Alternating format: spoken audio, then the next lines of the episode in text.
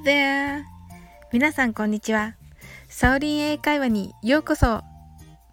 お忙しい中、お越しいただきありがとうございます。この番組はお好きなことをしながら耳だけこちらに傾けていただける聞くだけ英会話をコンセプトにお送りしております。ゆったりと気軽な気持ちで聞いていただけたら嬉しいです。今回はだいごかいめ。今では日本中のみんなが知っている英単語 Hello についてです。それでは Hello の意味は何でしょうか？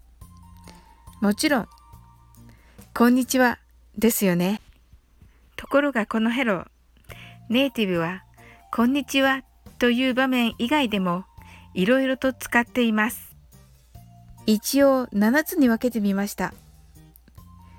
今日は前半のみっつをお伝えしますね。まずひとつめは皆さんご存知のこんにちはですね。笑顔で相手の目を見ながら Hello というのがお決まりです。発音は Hello というよりローマ字読みの Hello の方が近いです。そして次に有名なのが電話ですね。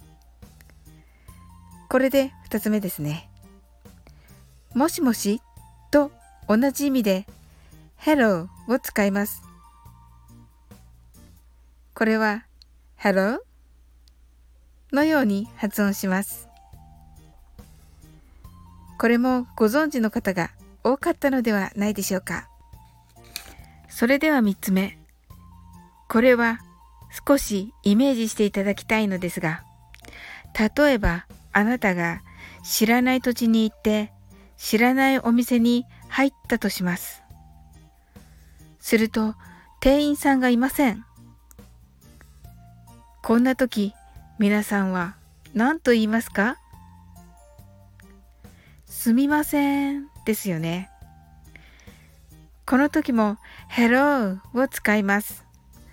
挨拶の Hello と違い Hello と上向きに何かを探っているような感じで聞きます。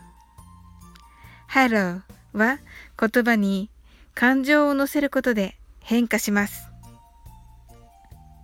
それではさんパターンの Hello を一緒に練習してみましょう。はじめはこんにちはと挨拶で使う Hello です。Hello。ありがとうございます。では次は電話でもしもしという時の Hello です。Hello。ありがとうございます。最後は知らない土地でお店に行ったらお店に店員さんがいません。誰かいませんか？という気持ちを込めて言うすみませんの意味の Hello です。Hello。 ありがとうございます。いかがでしたか？次回は Hello の意味よっつめからななつめをご紹介します。他にどんな意味があるのか楽しみにしていてくださいね。この番組では皆様からのレターを募集しています。英語に関する素朴な質問などどしどしお送りください。お待ちしています。いいねやフォローをしていただけましたらとてもありがたいです。どうぞよろしくお願いいたします。それでは次の放送でお会いしましょう。See you!